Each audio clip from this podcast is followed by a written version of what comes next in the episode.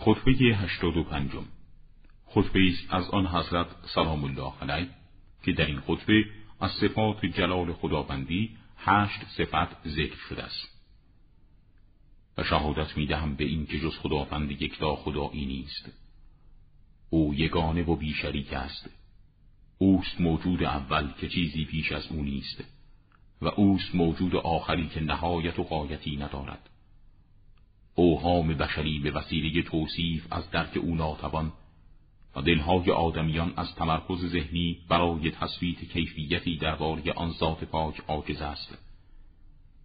برای تجزیه و تبعیض در ذات اقدس و صفات جلال او راهی نیست و چشمان و دلهای بشری احاطه بر او ندارند.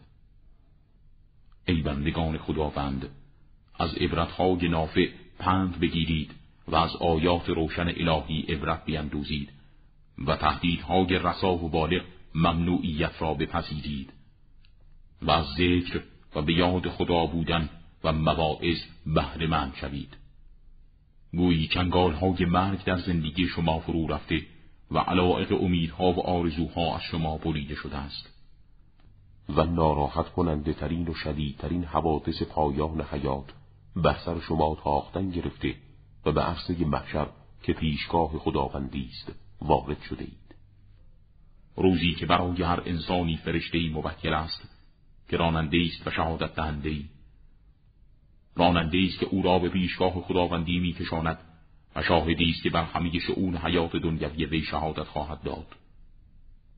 در توصیف بهشت بهشت دارای درجاتی است یکی برتر از دیگری و دارای مناسبی است متفاوت.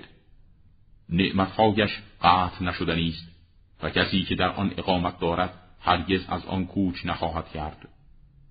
انسانهایی که حیات ابدی در آن خواهند داشت پیر نخواهند شد و ساکنش هرگز مبتلای ناگواری ها نخواهد بود.